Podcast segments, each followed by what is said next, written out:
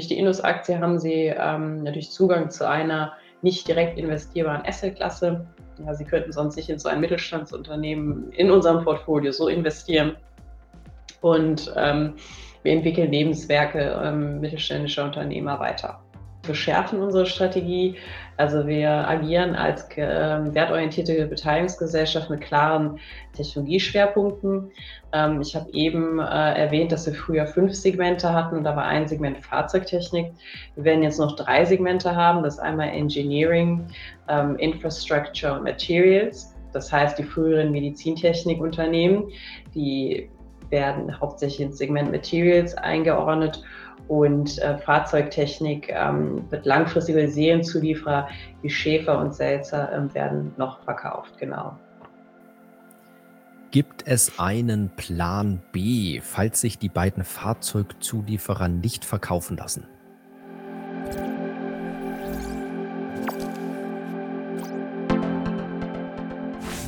Herzlich willkommen auf dem YouTube-Kanal der SDK Schutzgemeinschaft der Kapitalanleger. Mein Name ist Paul Petzelberger und heute erwartet euch wieder einmal eine spannende Unternehmenspräsentation. Zur groben Einordnung zu Beginn gibt es immer eine Präsentation seitens des Unternehmens und im zweiten Part folgt dann die Q&A-Session. Unsere Teilnehmer haben stets die Möglichkeit, viele Fragen und Nachfragen zu stellen. Also könnt ihr euch definitiv auf eine spannende Diskussion freuen und wir freuen uns natürlich, wenn euch das Format gefällt, ihr dem Video ein Like gebt, unseren Kanal abonniert und gerne fleißig fleißig mit kommentiert. Lasst uns eure Meinung wissen und abonniert auch unseren Newsletter, damit ihr bei zukünftigen Veranstaltungen gerne mal live mit dabei sein und Fragen stellen könnt. Nun aber viel Spaß mit dem Video. Hallo und guten Abend. Vielen Dank, Herr Petzelberger, für die herzliche ähm, Einführung. Und ich freue mich sehr, Ihnen jetzt die Indus Beteiligungsgesellschaft also vorzustellen, Indus Holding AG. Ich weiß natürlich nicht, wie das Informationsniveau ähm, bei Ihnen ist, wahrscheinlich sehr unterschiedlich. Deswegen ähm, fange ich jetzt einfach an mit einem Unternehmens- Profil mit der Indus DNA und auch für die, die Indus schon etwas kennen, mit ähm, einem Rückblick, weil im letzten Jahr ist viel passiert. Also wir hatten ein Strategieupdate und das haben wir zum ersten Mal beim Analystentag im Dezember 2022 angekündigt und im ähm, Geschäftsbericht 2022, welcher im März veröffentlicht wurde, dann ähm, das Strategieupdate weiter ausgeführt. Und worum geht es da?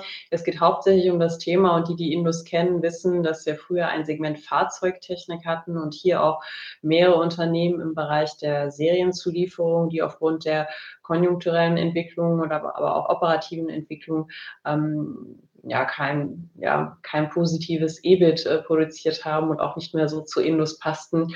Und ähm, deswegen haben wir im Vorjahr zum Beispiel die Visauplast verkauft. Dann ähm, hier steht noch, also hier steht die SMA, die wurde dann entkonsolidiert. Und dann gibt es noch zwei Gesellschaften, das ist die Selzer und die Schäfer.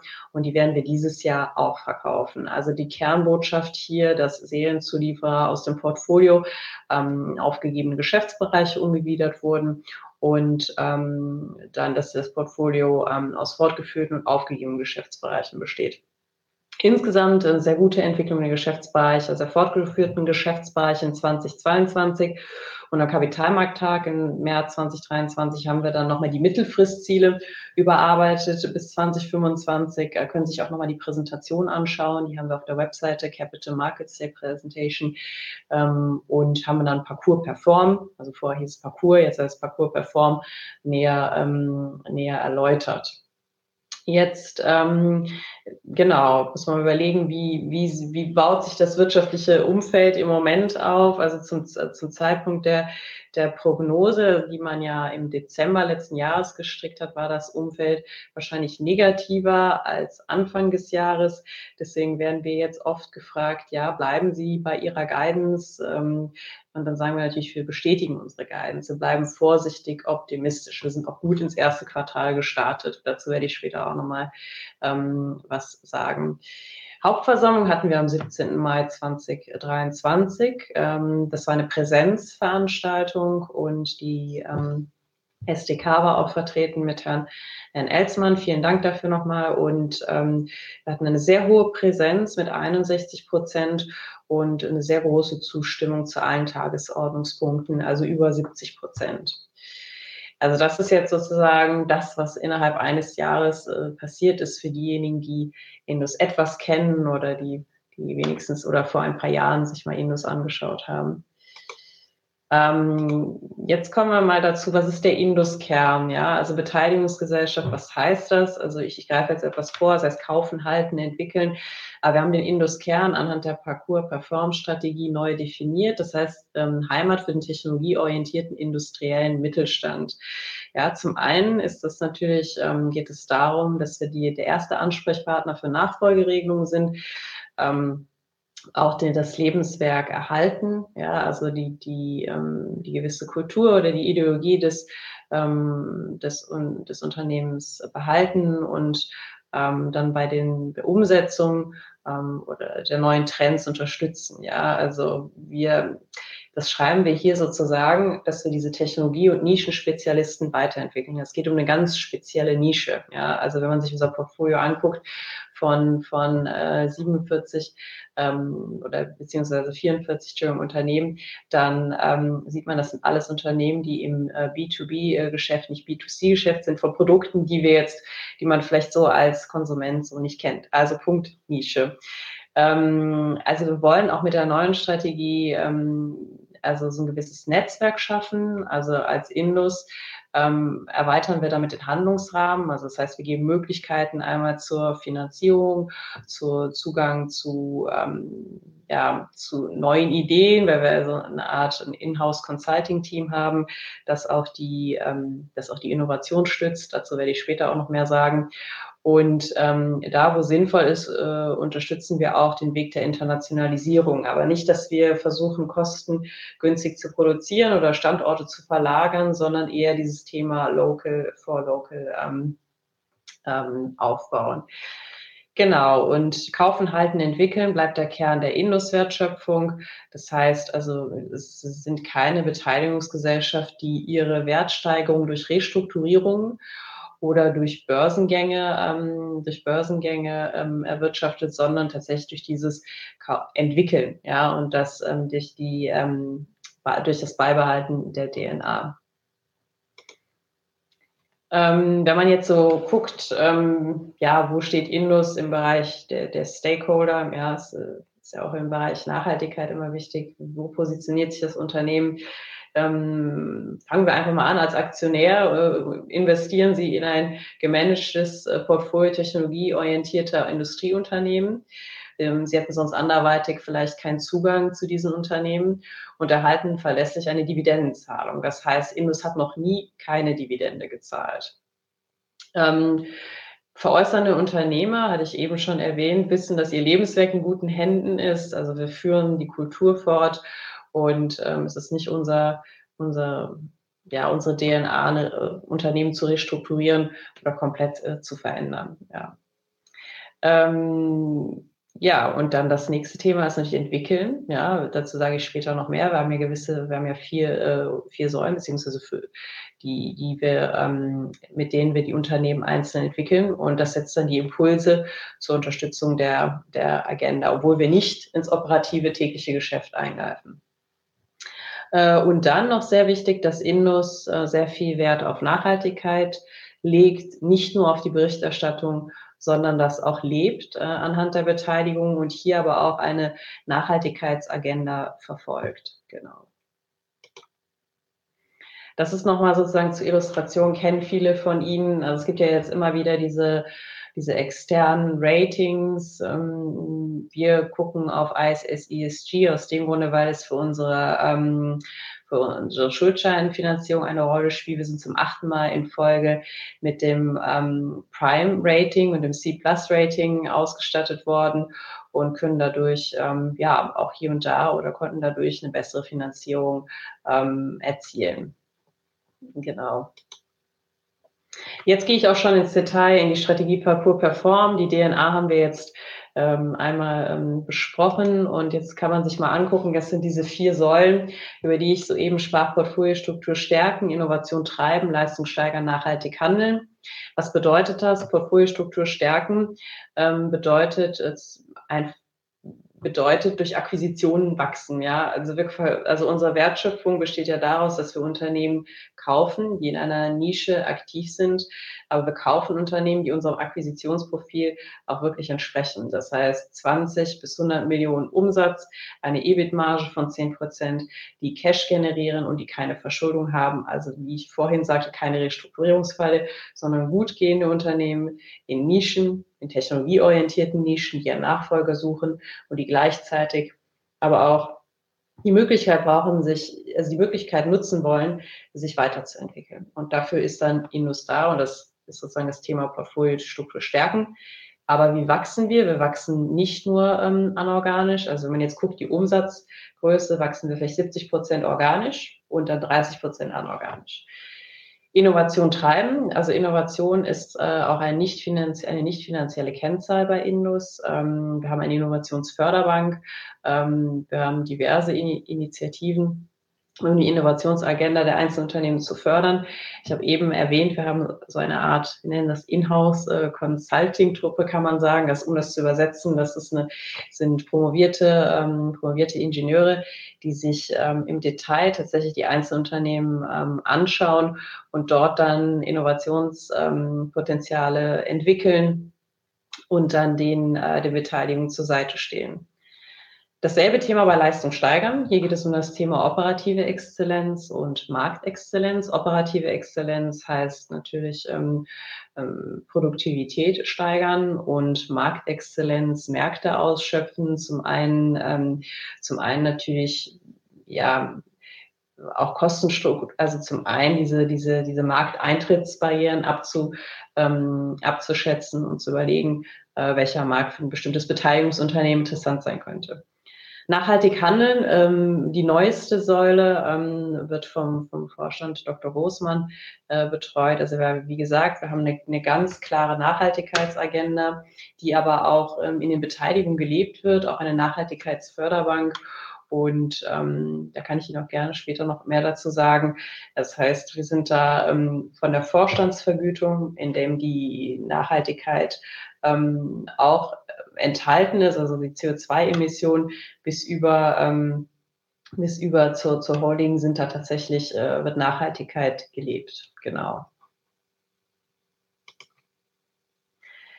Genau, jetzt nochmal den Blick nach vorne. Ähm, 2025, wir schärfen unsere Strategie. Also wir agieren als äh, wertorientierte Beteiligungsgesellschaft mit klaren Technologieschwerpunkten. Ähm, ich habe eben äh, erwähnt, dass wir früher fünf Segmente hatten und da war ein Segment Fahrzeugtechnik. Wir werden jetzt noch drei Segmente haben. Das ist einmal Engineering, ähm, Infrastructure und Materials. Das heißt, die früheren Medizintechnikunternehmen, die werden hauptsächlich ins Segment Materials eingeordnet und äh, Fahrzeugtechnik ähm, wird langfristige Serienzulieferer wie Schäfer und Selzer ähm, werden noch verkauft, genau. Das ist auch dafür da, ganz klar, um Managementkapazitäten freizuschaufeln, dass man sagt, ähm, wir fokussieren uns wirklich auf die, auf die Segmente, in denen wir gut sind und das, was wir, das wir können und dass man sich bei den Zukäufen ähm, auch an den Zukunftsthemen und ähm, besser ausrichten kann. Natürlich hat das, das auch damit zu tun, dass man in gewisser Weise die, ähm, die Beteiligung näher an die Führung rückt. Das heißt natürlich, ein Vorstand, ähm, ein Vorstand, der ist ja jetzt zuständig für ein Segment. Das ist eine ganz an, das ist eine andere Führungsstruktur als, als vorher und kann dann da auch in diesen Segmenten seine Expertise dann einbringen. Steuerungsgröße haben wir den Free Cashflow eingeführt als das heißt eingeführt nicht, aber machen sie transparent, hat immer schon eine Rolle gespielt. Free Cashflow ist jetzt, ähm, wird jetzt transparent gemacht und wird dann nach und nach auch bei den, ähm, bei den Beteiligungen eingeführt. Genau. Also übergeordnetes Ziel, also was wir dann mitnehmen sollten, ist einfach mehr Fokus auf die, auf die Zukunftsthemen, ähm, dass wir sagen, wir fokussieren uns auf Megatrends, ja, ähm, und dass man sagt, ein, das Portfolio ist klarer äh, strukturiert äh, und die intensivere Begleitung der Beteiligung. Wie sieht das Indus-Betriebssystem aus, wenn man sich jetzt überlegt, wie funktioniert das? Ähm, wo hat wenn man sagt, Indus ist eine Holding, die greift nicht in das operative Tagesgeschäft ein der Beteiligung, da haben wir einmal hier dargestellt, was macht die Holding. Ja, da sieht man oben Controlling der Beteiligung, Finanzierung, Bilanzierung und Steuern und Recht auf, auf Holding-Ebene. Und dann sieht man hier das Segmentmanagement, ja, die einzelnen Themen, wofür ähm, das Segmentmanagement verantwortlich ist und eben, eben was noch bei den Geschäftsführungen bleibt, ja, Forschung, Entwicklung, Vertrieb, Marketing, Einkauf, Produktion, After Sales, Personal und IT-Systeme. Also das sozusagen dieses ganze, dieser Kosmos, ähm, Kosmos der Indus, genau. Jetzt kommen wir eigentlich auch schon zum Thema äh, Geschäftsjahr 2022 und Q1 2023. Ähm, also wir hatten ja eben darüber gesprochen, klare Technologieschwerpunkte durch neue Segmentierung dann könnte man auch ähm, nochmal erwähnen, dass wir, ähm, dass wir natürlich durch die Megatrends in Zukunftsthemen übersetzt haben. Das vielleicht, um das nochmal deutlicher zu machen. Was sind Zukunftsthemen? Also wir fokussieren uns auf Nachhaltigkeit, Energieeffizienz, Energietechnik, Kreislauf, Abfallwirtschaft, Digitalisierung, Mobilität und Urbanisierung, Demografie und Gesundheit. Was heißt, äh, was heißt das jetzt eigentlich, wenn man überlegt, was sind die letzten Akquisitionen, die wir getätigt haben, zum Beispiel ähm, JS ST. Jungmann Systemtechnik ähm, ist ein Unternehmen, das Kontrollräume für die Industrie baut, also sprich industrielle Prozesse durch Kontrollräume ähm, ähm, beobachten kann, also sei es von der, äh, sei es vom Produzierengewerbe bis, bis, ähm, bis auch technologisch komplexe Projekte. Ähm, das passt dann in das Thema Engineering, in das Thema, ähm, kann man jetzt überlegen, wahrscheinlich ist das, also passt jetzt in das Thema Digitalisierung am ehesten. Ja, und ähm, dann gibt es das Thema noch, ähm, äh, wenn man jetzt weitergeht, das Thema Halber und Schröder. Das ist ein, ein Unternehmen, das, ähm, das Maschinen für Verpackung äh, herstellt. Ähm, und äh, Nachhaltigkeit könnte man auch hier äh, aufgreifen, ähm, ist natürlich ein großer Treiber dieses Themas. Also Halber und Schröder können sich auch bei Gelegenheit mal anschauen. Haben wir zuletzt, ähm, zuletzt akquiriert. Und dann noch vielleicht interessant, Held, ja, machen ähm, im Bereich Lasertechnik, fällt dann auch in das Thema ähm, am ehesten Engineering. Und ähm, deshalb fokussieren wir uns jetzt in Zukunft, wie man sieht, auf diese Megatrends, beziehungsweise die wir in Zukunftsthemen übersetzen. Genau.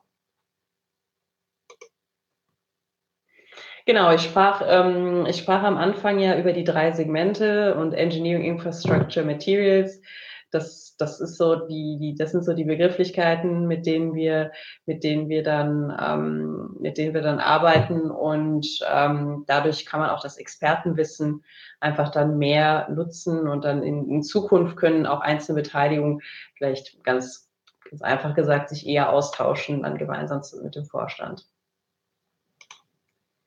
so sieht dann die neue Segmentstruktur aus. Also, dass man mal sieht, es ist relativ ähnlich jetzt im Jahr 2022, also 16 Beteiligung, 14 Beteiligung, 14 Beteiligung in Materials.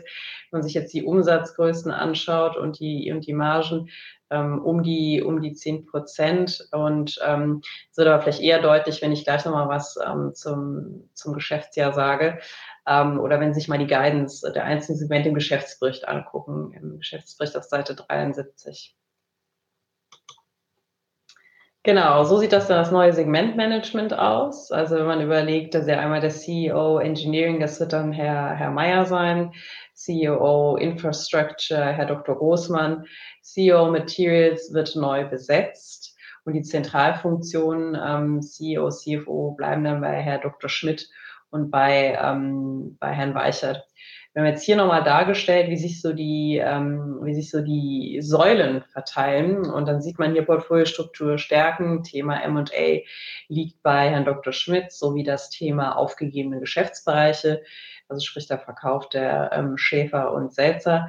Ähm, Innovation treiben und nachhaltig handeln.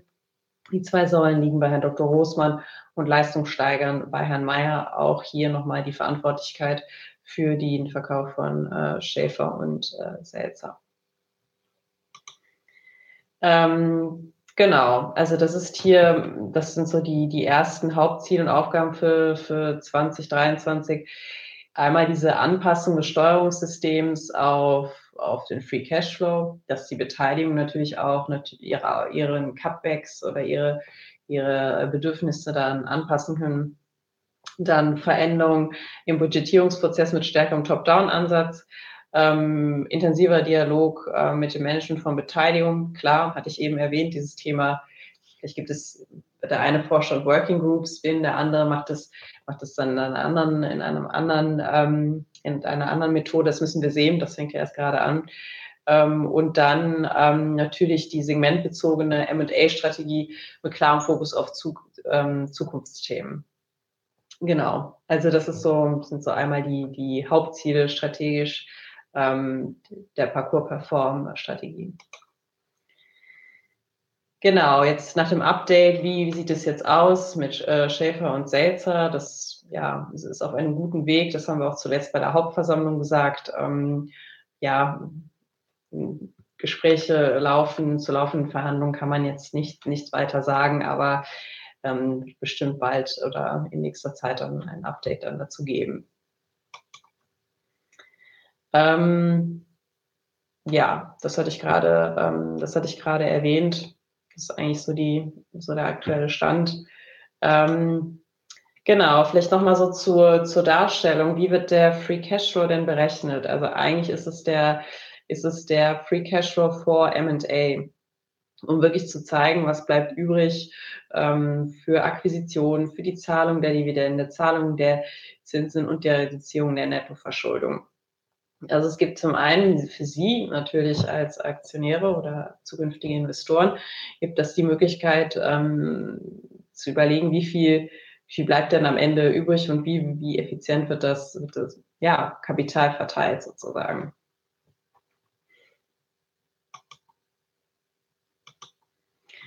Jetzt ähm, können wir noch mal ganz kurz vielleicht auf die Zahlen schauen. Ähm, also einfach vielleicht mal einen Blick zurück, dass man überlegt, wie war es 2022 ähm, gelaufen, damit Sie das so im Kontext vielleicht einmal sehen. Ähm, zweistelliges Umsatzwachstum hatten wir in den fortgeführten Geschäftsbereichen und das EBIT vor Wertminderung lag, lag über, dem, über dem Vorjahr. Also wir hatten ein gutes Jahr 2022 und auch einen guten Start ins Jahr 2023. Da sage ich auch noch gleich äh, mehr dazu. Das ist die Größenordnung für die, die Indus nicht kennen. Ja, Umsatz ist 1,8 Milliarden Umsatz gewesen in 2022. EBIT 176,5 Millionen. Ähm, das ist ein Anstieg von 5 Prozent, also Vorwertminderung. Die Marge bei 9,8 Prozent und der Free Cash über 100, 101,5 ähm, Millionen. Genau. Ähm, Q1, wie ist das ähm, gelaufen? Jetzt kann man fast schon ähm, fragen, wie, wie ist das zweite Quartal? Ähm, Umsatzwachstum or organisch 6,5 Prozent, anorganisch 1,7. Ähm, Engineering und Materials sind beide gut ins Jahr gestartet, beide Segmente und Infrastructure leidet etwas unter den, unter den, unter den Rahmenbedingungen, aktuellen gedämpften Rahmenbedingungen im Bereich äh, Bau. Ähm, genau, der operative Cashflow ist deutlich gestiegen aufgrund der Working Capital Dynamik, ja, aufgrund der Verhaltensweise der Bevorratung und geringem Anstieg des Working Capital und Eigenkapitalquote ist auf Niveau vom äh, Jahresende.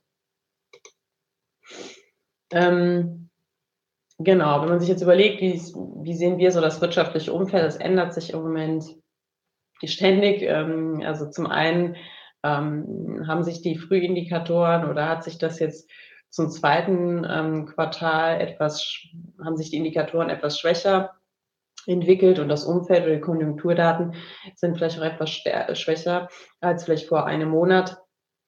Auch der Geschäftsklimaindex ist, ist gefallen und diese Dynamiken in der Konjunktur, die schwache Industrieproduktion, wie die gedämpfte Konjunktur im Bereich Bau, bleibt bestehen. Aber insgesamt bleiben wir weiterhin vorsichtig ähm, optimistisch und bestätigen unsere Guidance. Also das ist kein Grund für uns, da jetzt äh, die Guidance zu verändern.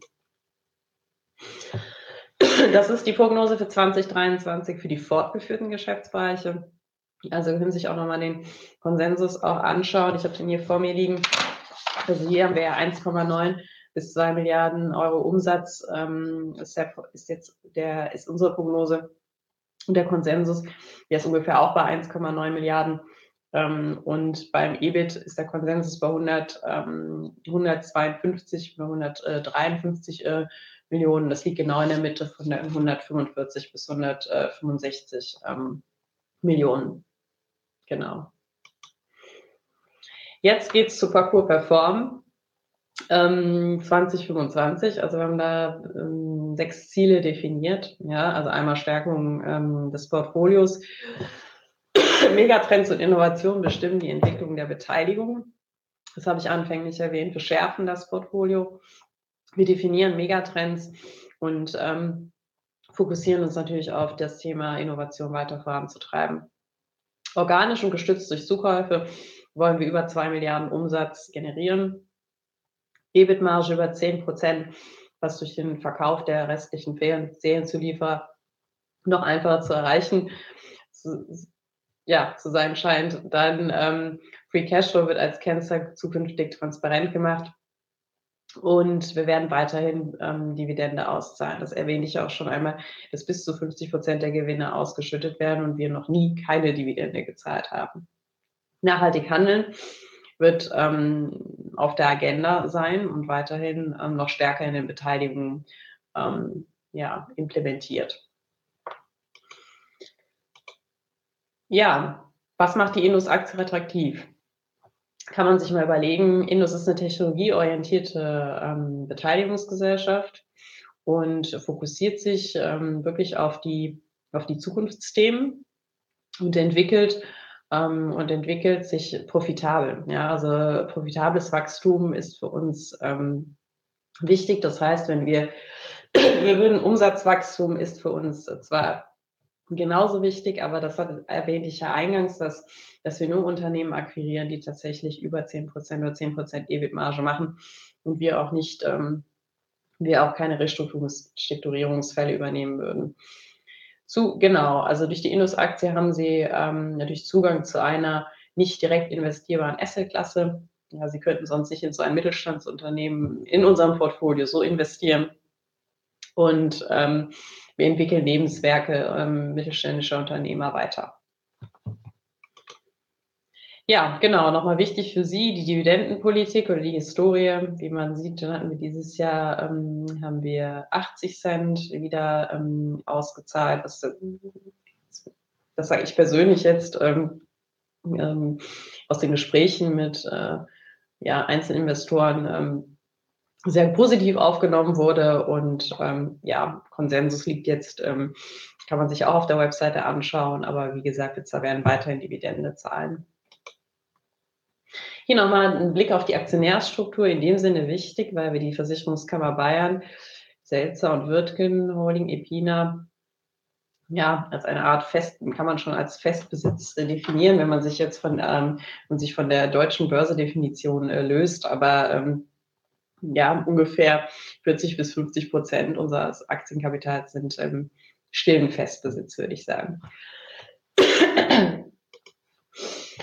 Das ist ein kurze, eine kurze Durchführung durch die Präsentation. Ähm, ich hoffe, es hat Ihnen gefallen und vielleicht haben Sie jetzt auch noch Fragen. Ich sehe hier so Chat-Fragen, aber Sie moderieren ja, Herr Petzelberger.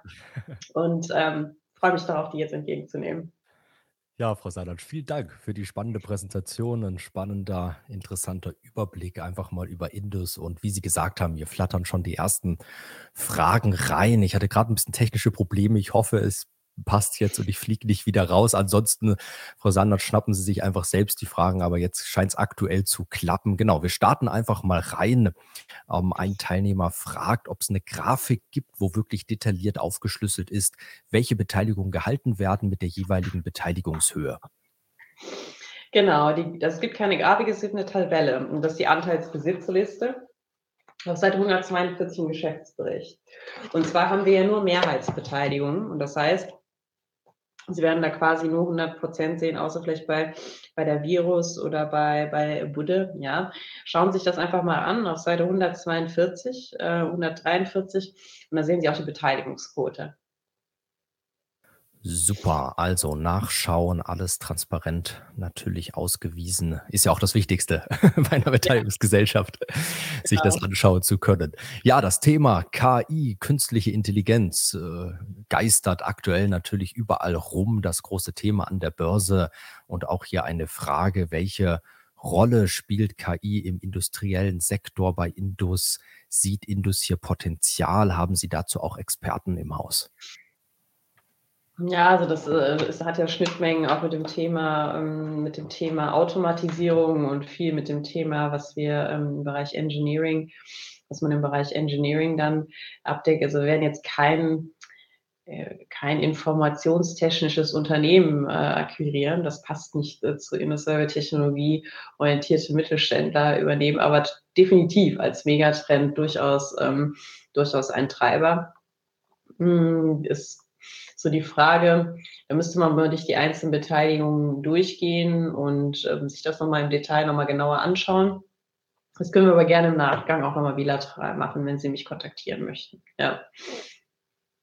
Ja, sicherlich ein Thema dann in den operativen Einheiten, besonders natürlich mhm. bei jedem. Genau mhm. Einzelnen. Äh, vielleicht dazu passt ganz gut die Frage, wie sich die Umsätze aufschlüsseln, also ob die Umsätze, die Sie uns gezeigt haben, zu 100 Prozent sozusagen nur die Beteiligung sind oder ob hier auch Consulting-Umsätze, Consulting-Beiträge zum Ergebnis auch drin sind. Mm, das sind, äh, nein, also es sind äh, die Umsätze der Beteiligung, genau. Also keine also, Consulting-Umsätze. Also es gibt natürlich die ähm, Konsolidierungslinie, die müssen Sie sich natürlich anschauen. Also wenn Sie die Segmente aufaddieren, müssen Sie natürlich immer auf die Konsolidierungslinie dann achten. Ähm, aber nein, jetzt das sind einfach die Umsätze der einzelnen ähm, Beteiligungen, die auf Holding-Ebene konsolidiert werden. Mhm. Und die Consultants, die Indus sozusagen angestellt hat, äh, werden die dann per Auftrag irgendwo von den ah, Beteiligungsgesellschaften? Ich glaube, das war so ein bisschen die Frage. Wir nennen, die nur, äh, wir nennen die nur so, ähm, um das Verständnis so ein bisschen, ähm, ein bisschen zu, zu schärfen. Also das sind festangestellte Mitarbeiter der, der Indus, ähm, die, das sind Fachexperten, Nachhaltigkeit, Fachexperten, Innovation, die, ähm, die sich aber das ganze Jahr über mit einer, mit einer sehr strengen Agenda mit, um die einzelnen Beteiligungen kümmern. Und die haben natürlich diesen Blick der Holding in die Beteiligung, aber sind, haben so eine Art Consulting-Aufgabe.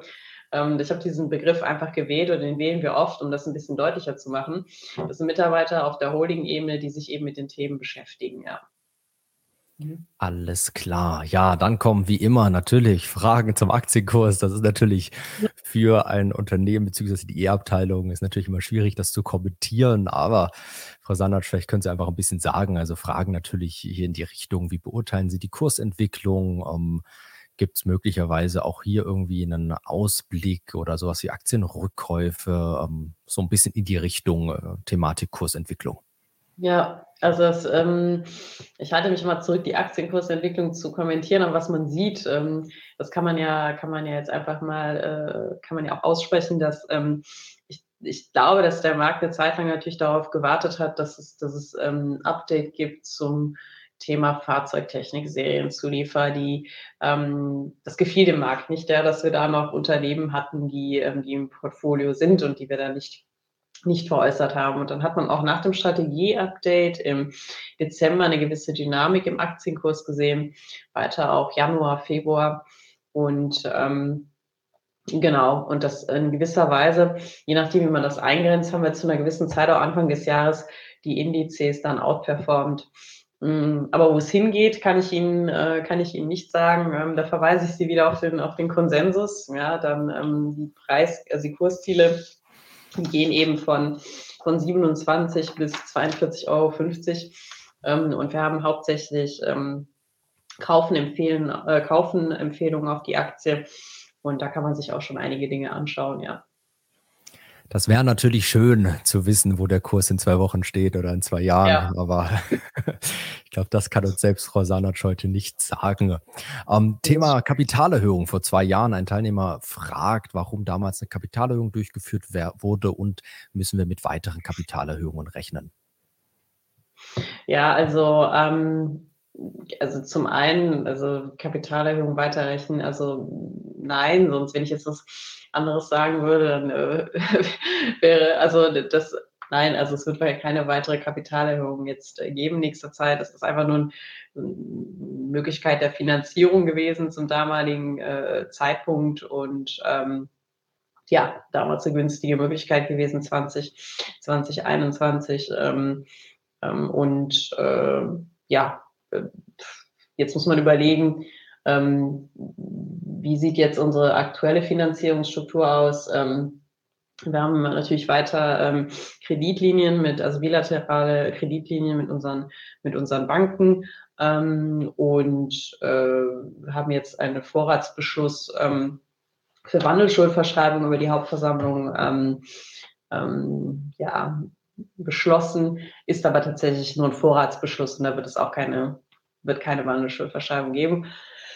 Aktien Rückkauf, meine ich, war ja noch ein, ein Thema, das hatten Sie noch erwähnt. Ähm, ich persönlich, aber das sage ich jetzt, finde das fantasielos, weil wir sind ja eine Beteiligungsgesellschaft, die dadurch, die ja Wert generiert, dadurch, dass wir Ideen schaffen, um Unternehmen zu kaufen.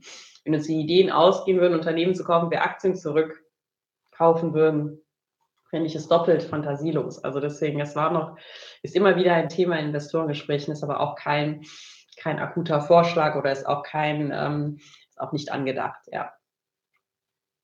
Also aktuell kein Thema. So, jetzt kommen hier mhm. richtig Fragen noch rein. Aber auch schön. Einige jetzt auch noch mal zu den Segmenten. Thema. Operatives Geschäft ist ja auch schön, wenn nicht nur Fragen zum Aktienkurs kommen. Ja. Da kann man, ist natürlich das Spannendste, aber kann man natürlich immer wenig sagen. Ähm, ja, starten wir mal rein. Also, ähm, Segment äh, Fahrzeugtechnik, gute Frage. Warum möchte man hier Beteiligung abstoßen? Und auch konkret die Frage, warum ist dieses Segment problematisch? Ja, zum einen muss man sich überlegen, Serienzulieferer, die, also wir reden jetzt speziell über das, über das Segment Serienzulieferer, aber wir können ja nochmal hier schauen, also über, der, über die Unternehmen Serienzulieferung. Wir können ja nochmal ganz kurz zurückgehen, eine Sekunde. Hm haben wir hier die Übersicht gemacht, Entschuldigung, genau. Also, die, also es werden ja Unternehmen neu eingeordnet im Bereich Fahrzeugtechnik. Also Sie sehen ja hier Bietstein, Siekermann, Sitec, Ipetronik und Aurora, Entschuldigung, werden in den Segmenten neu eingeordnet, aber wir reden jetzt hier von, ausschließlich von der Schäfer und Selzer, weil diese Unternehmen im Bereich Serienzulieferung, also wenn Sie sich einfach mal die Entwicklung anschauen, da, ähm, da brauchen Sie Größe und Masse, um auf dem Markt zu bestehen. Und das, ähm, ja, das, das schaffen sie so mit, äh, mit, den, mit den Beteiligungsgesellschaften nicht, die wir da im Portfolio haben, genau. Im Bereich Serienzulieferung, ja. Gibt es einen Plan B, falls sich die beiden Fahrzeugzulieferer nicht verkaufen lassen? Ähm, die Frage hat uns bisher noch keiner, ähm, keiner gestellt. Also das ist sehr sicher, dass sie, dass sie verkauft werden. Also ähm, Vielleicht dazu der Punkt, dass man, wenn man in Discontinued Operations, Unternehmen im Bereich Discontinued Operations eingliedert oder als aufgegebene Geschäftsbereiche, ist ja die Voraussetzung, dass man sie innerhalb der nächsten zwölf Monate veräußert. Ja. Letztlich ist es ja immer eine Frage vom Preis. Gibt es denn irgendwo eine grobe Größenordnung, was da für Erlöse sozusagen zurückfließen könnte mit diesen zwei zum Verkauf stehenden Segmenten? Äh, nicht Segmenten, sorry, ähm, natürlich hier Beteiligung. Ja, also dazu sagen wir natürlich nichts. Ähm, klar, laufende, sind laufende Verhandlungen, aber wenn Sie, mh, hm, der geübte Leser, der, der sich vielleicht mal überlegt, wie, wie war das EBIT in den Vorjahren oder der sich überlegt, welche Entwicklung haben diese Unternehmen durchgemacht, mh, hm, der kann sich da schon, der kann sich schon überlegen, was da, was da rauskommt. Ähm, kann man auch ehrlich sein, dass ähm, hm, das wahrscheinlich bei, ähm, hm, tja, da muss ich überlegen, wie ich, wie ich das in die Größenordnung packe. Also wenn Sie überlegen, dass wir auch Wertminderungen vorgenommen haben, also dass Sie im Rahmen der Neubewertung, ja, Sie müssen dann auf den zukünftigen Verkaufspreis zukünftigen Verkaufspreis festlegen. Und dann haben wir Wertminderungen vorgenommen, weil es da ein gewisses Differential gab. Können Sie überlegen, ob da, ob da noch, ob da viel kommt oder nicht, ja. Alles klar, also die Anregung selber ein bisschen Detektiv spielen, dann kriegt man schon eine Richtung. Genau, sich mal überlegen, was sagt, ja, genau. Okay, gehen wir wieder ein bisschen auf die Holding-Ebene. Ja, spannende Frage. Wer sind die Hauptwettbewerber von Indus, von der Indus Holding und warum sollte man sich für Indus entscheiden? Ähm, genau, Hauptwettbewerber, also das ist das ist vielleicht eine GESCO, Deutsche Beteiligungs AG, Mutaris, eine MBBW, äh, MBB, Entschuldigung, eine Indutrade in, in Schweden. Aber trotzdem sind alle irgendwie anders. Ja? Ähm, und es kommt darauf an, was, was Sie möchten als Investor. Ich kann Ihnen jetzt keine, kann Ihnen die Anlageentscheidung nicht abnehmen. Aber was Sie mit der Indus eben bekommen, ist ein Unternehmen, das, ähm, ähm, das auf Langfristigkeit setzt, Unternehmen weiterentwickelt und ähm, kann man ja ganz klar sagen, sich nicht auf Restrukturierungsfälle oder sich nicht darauf fokussiert, äh, dieses, ich sage es jetzt mal platt, Kostenreduzierung an die Börse bringen und kurzfristig, kurzfristig Gewinn abzuschöpfen. Ja, das ist nicht Indus. Ähm, was man aber qualitativ wirklich sagen kann, wenn Sie nach einer kontinuierlichen Dividende schauen, haben Sie natürlich bei Indus äh, einen guten, guten Wert. Und ähm, ja, natürlich das Thema Innovation, Nachhaltigkeit, das ist bei uns auch, ähm, auch, jetzt beim Vorstand sehr stark verankert, auch in den äh, nicht finanziellen Indikatoren. Ähm, ich spreche jetzt von Innovation und Nachhaltigkeit eben auch bei der Vorstandsvergütung im Bereich CO2-Emissionen, Reduktion der CO2-Emissionen. Also ähm, wenn Sie auf diese Themen Wert legen, die auf unser, in unseren Säulen verankert sind, dann haben Sie dabei Indus ähm, die richtige Aktie gefunden. Ja. Gibt es eine feste Dividendenpolitik? Ja, genau. Das ist in unserem Geschäftsbericht bis zu 50 Prozent des Gewinns, also des Gewinns im Einzelabschluss auszuschütten. Genau. Alles klar. Ja, steigende Zinsen, eine weitere Frage. Wie stehen Sie zu den steigenden Zinsen? Ist das eine Gefahr für Indus? Also Gefahr ist, muss man zweierlei betrachten. Zum einen hat man ja die Finanzierungsseite, bei der durchaus hier und da vielleicht Steigerungen der Zinsen ähm, in Frage kommen, ja, bei den laufenden Kreditlinien, dass dann ihre ihre, ähm, ihre Finanzierungskosten, die können Sie dann auch in, die man eben auch in dem, in dem in der Gewinn- und Verlustrechnung sieht, ja, Zinszahlungen oder beziehungsweise im Cashflow-Statement, dass man hier vielleicht, dass man hier vielleicht eine höhere eine Steigerung ähm, nachvollziehen kann. Was aber natürlich wichtiger ist, ist, und das hatten wir im Vorjahr auch, und ähm, da gibt es auch eine, eine Sensitivitätsanalyse im Geschäftsbericht, ähm, dass möglicherweise dadurch, ähm, dass man, dass man dadurch ja, Werthaltigkeitstest vornehmen muss, weil man hat ja einen gewissen, man hat ja diesen WACC, den ähm, Weighted Average Cost of Capital, da ist ja auch ein Basiszins drin. Und wenn sich da dieser Basiszins ändert und man sozusagen die Vermögenswerte ähm, ähm, anders äh, bewertet, könnte sich das dann auch auswirken. Aber wir haben dazu, dafür einen Spielraum angegeben im ähm, Geschäftsbericht, ja, und eine Sensibilitätsanalyse und Note 19. Und im Moment ist das nicht, ähm, ist das jetzt nicht der Fall. Dadurch, dass ja die Steigung, die größte Steigung ist ja schon passiert. Ähm, aber ja, durchaus ist das etwas, was den Finanzvorstand äh, beschäftigt, ja. Ein großes Thema für alle, definitiv. So, eine weitere Frage. Wie gehen Sie mit den unterschiedlichen Margen in den Segmenten um? Und planen sich hier gegebenenfalls zukünftig auf wenig starke Bro Branchen zukünftig zu verzichten? Ja, so unterschiedlich sind die eigentlich gar nicht. Also ich glaube, der, ähm, ich kann Ihren Namen hier sehen, ich, ich werde ihn jetzt nicht laut aussprechen aufgrund von Datenschutz, aber ähm, äh, ich, ich glaube, ähm, Sie gucken noch in die alte äh, Segmentierung, aber wenn man sich die mal anschaut, ähm, ist das eigentlich sehr ähnlich, ja. Aber sie gucken wahrscheinlich auch in die Guidance äh, fürs, ähm, fürs nächste Jahr und dann sieht man, da sieht man schon Engineering 9 bis 11 Prozent Marge, mit der wir rechnen, Infrastructure 10 bis 12 und Materials 6 bis 8 Prozent.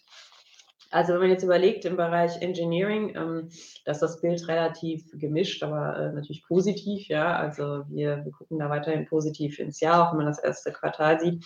Im Bereich Infrastructure hatten wir schon mal ähm, 15 Prozent Margen und haben da im Vorjahr natürlich gewarnt und haben natürlich gesagt, dass das ist natürlich nicht, nicht nachhaltig haltbar und planen da jetzt 10 bis 12 Prozent. Ähm, 2023 und im Bereich Materials 6 bis 8 Prozent. Und warum ist das so? Weil man da eingepreist hat, dass dieses Anti-Dumping, äh, dass die Anti-Dumping-Zölle oder das Gesetz möglicherweise in Kraft tritt und das hat sich natürlich auf die Marge auswirkt. Ähm, wenn man jetzt sich anschaut und wenn Sie mich jetzt fragen nach den größten Unternehmen oder wer, wer produziert die größten Margen, Sie haben natürlich hier und da Unternehmen, die weniger ähm, die vielleicht eine höhere Marge äh, produzieren als eine andere. Aber das ist eben, das ist eben äh, ja, die, die Indus Aufgabe, das Portfolio so zusammenzustellen, dass man eben profitabel weiter wächst. Ja. Stellen Sie ruhig nochmal eine Frage, wenn das, wenn das Ihnen nicht geholfen hat, ähm, dann können wir nochmal darauf eingehen. Können wir nochmal gucken. Bei der Einladung schließe ich mich an. Also wir kommen schon so langsam ein bisschen zu den letzten Fragen. Also gerne nochmal die Einladung. Wenn Fragen sind, Frau Sanatsch ist noch da und beantwortet alle Fragen gern. Wir gehen das gerne alles durch. Also gern noch die Gelegenheit ergreifen, Fragen stellen. So, ich switch jetzt mal kurz rüber. Ein paar richten die Fragen auch immer direkt dann an die Moderatoren. So. Ah ja, Hauptversammlung. Warum gab, gibt es keinen Livestream bei Indos, ähnlich wie bei Gesco. Ja, also wir haben uns entschieden, ähm, ja, also weil wir gesagt haben, wir wollten eine möglichst, also Schritt zurück, wir haben uns natürlich überlegt, machen wir jetzt eine virtuelle Hauptversammlung oder eine Präsenzhauptversammlung und haben uns eindeutig für die Präsenz entschieden und gesagt, ähm, ein, ein Livestream ähm, hat für uns nicht so einen großen Sinn gemacht, weil, weil, wir, weil wir wirklich den direkten Austausch mit den Aktionären vor Ort schätzten. Ähm, ich weiß aber jetzt nicht, ob Sie meinen, dass wir einen öffentlichen Livestream machen sollten. Das ist natürlich eine andere Frage. Das würden wir wahrscheinlich eher weniger machen. Dafür ist auch die, die Öffentlichkeitswirksamkeit zu gering. Ja, und dafür ist der technische Aufwand relativ hoch. Was man überlegen könnte, ob man gewisse Teile ähm, in so einem, in so einem, ja, in so einem gesperrten oder Aktionärsportal zur Verfügung stellt. Aber das ist jetzt auch nicht, steht auch nicht zur Sprache. Also eigentlich haben wir uns zum einen gefragt, wer schaut sich das an? Der tatsächliche Aktionär kommt, ja, also der typische Indus-Aktionär kommt zur Hauptversammlung. Und ähm, ja, und die, die sich einfach für Indus interessieren, die würden sowieso kein, keine Hauptversammlung oder den Livestream äh, anschauen. Die haben andere Quellen. Ähm, aber da ist ja viel, viel Musik im, im, in der Hauptversammlung und in der Entwicklung der einzelnen, ähm, äh, in der Entwicklung der einzelnen Techniken. Wer weiß, was, was nächstes Jahr kommt. Aber wir bleiben bei Präsenz auf jeden Fall. Das ist etwas, was uns sehr am Herzen liegt, ja. Und das ist etwas, was uns als SDK auch sehr freut. Super, ja. dass Indus da so beispielhaft, vorbildhaft vorangeht. Super, es kommen noch einige weitere Fragen noch rein. Mhm. Gibt es eine Umsatzgrenze beim Zukauf von Unternehmen? Würde Indus auch eine Beteiligung mit zum Beispiel 600 Millionen Euro Umsatz eingehen oder wäre hier das Einzelrisiko zu groß? Das ist das ist wahrscheinlich außerhalb unseres Akquisitionsprofils, aber einfach aus der technischen Frage, wie finanziert man das? Also wenn man sich jetzt überlegt, ähm, aus dem Cashflow könnten wir jetzt so Akquisitionen vielleicht 50, 60 Millionen äh, finanzieren oder ab 100 Millionen müsste man, wird es dann eher schwieriger. Das ist einfach eine Größenordnung, passt nicht so in das Finanzierungsprofil von Indus. Ähm, genau. Mhm. Man hat ja auch viele, wirklich viele Beteiligungen. Das wäre sonst mhm. ja, genau. wirklich, wie der Teilnehmer ja auch schon selber ein bisschen dann drauf anspricht, Richtung Einzelrisiko. Mhm. Zu groß. Ja, ein Teilnehmer ist hier sehr tief drin. Er fragt, warum wollen Sie nicht die Bewertungsexpansion im Bereich Wärmepumpen zum Verkauf Ihrer Unternehmensbeteiligung nutzen? Ja, das ist eine interessante Frage, die bekommen wir jetzt im, im äh, Dankeschön für die, für die Frage, weil das ist nämlich etwas, äh, darüber spre sprechen viele Investoren und ich, ich greife jetzt einfach mal eine Beteiligung raus, das ist die Remco, über die Sie wahrscheinlich sprechen, ähm, die ähm, Wärmepumpen. Ähm, ja, das spielt wahrscheinlich auch diese Fantasie mit Fissmann mit ein und mit den Multiples. Und wenn man jetzt die, man nimmt man einfach mal den Umsatz von der, von der Remco und setzt denselben Multiple drauf. Hm, dann müssen Sie bedenken, das ist ein anderes Geschäftsmodell bei der Remco. Das ist, die bedienen auch einen Nischenmarkt, ähm, aber sind jetzt ähm, zwar keine direkte Konkurrenz vielleicht zu asiatischen, äh, asiatischen Konkurrenten, in gewisser Weise schon, ist, ist ja wahrscheinlich jedes Unternehmen, aber bedienen wirklich eine ganz definierte ähm, Nische in ihrem Bereich. Und das Problem ist, dass man, ähm, das haben auch andere Unternehmen wahrscheinlich, dass man wenig Installateure hat, die diese Wärmepumpen ähm, einbauen und dass man dafür ähm, gewisse Schulungszentren etablieren muss. Und da ist, ist äh, Remco dran, ihren Vertrieb zu stärken. Aber das ist jetzt nicht so, dass wir, ähm, dass wir jetzt sagen, ähm, ja, wir möchten da, möchten diese Beteiligung jetzt veräußern und ähm, haben da große Wachstumsfantasien. Ja, also dass man da, dass man da jetzt sagen kann, ähm, man kann das, diese, diese, diese Analogie da ähm, bauen. Definitiv Zukunftsbereich, aber nicht vielleicht in der Größenordnung, mit der ich annehme, dass Ihre Fantasie in die Richtung geht, Fiesmann oder ähnliches, ja. So, wir kommen zu den letzten zwei Fragen, wenn nichts Neues mehr reinkommt. Einmal die Frage, winken bei Verkäufen Sonderdividenden? Oh, das, das ist eine Frage, die haben wir, die, die haben wir noch nie, äh, also die, die kommt selten oder ähm, hat Indus nie, ähm, hat Indus nie gezahlt als Sonderdividende. Ähm, nein, also mh, mm, wir bleiben bei der Dividendenpolitik und ähm, Punkt, ja. Alles klar. Und jetzt, ja, eine Frage, die immer gerne gestellt wird. Frau Sanasch, Sie müssen sie dann natürlich nicht beantworten, weil es ja. eigentlich etwas Privates ist von dem Gast. Aber die Frage, sind Sie selbst auch Aktionär privat? Ich habe hab tatsächlich keine Aktien, nein. Nein, habe ich nicht. Nein, wir haben auch ähm, aufgrund der Größe der Indus Holding äh, kein Mitarbeiterbeteiligungsprogramm, weil wir hm. tatsächlich auf Holding-Ebene ähm, was heißt so wenig? Also sind jetzt ähm, ja über, Mitarbeiter sind wir denn über 40 müssten wir jetzt sein oder sind wir, da muss man überlegen, äh, gibt es, äh, also, also jetzt mal ganz offen gesprochen, das also Mitarbeiterbeteiligungsprogramm für Aktien hätte sich nicht ähm, hätte sich jetzt nicht, würde sich nicht lohnen. Ob ich privat würde ich die, äh, habe ich die Indus-Aktie auch nicht in meinem, in meinem Portfolio, aber ähm, das ist nicht, äh, nicht indikativ, ja. Genau. Aber das führt doch jetzt noch zur letzten Frage. Das ist die SDK-Frage, die kommt von mir. Unsere Abschlussfrage, die wir immer gerne stellen. Frau Sanatsch, was begeistert Sie ganz persönlich an der Indus Holding? Was sind so vielleicht die zwei, drei Aspekte, wo Sie sagen, das begeistert mich, das macht die Indus Holding zu einem tollen Unternehmen?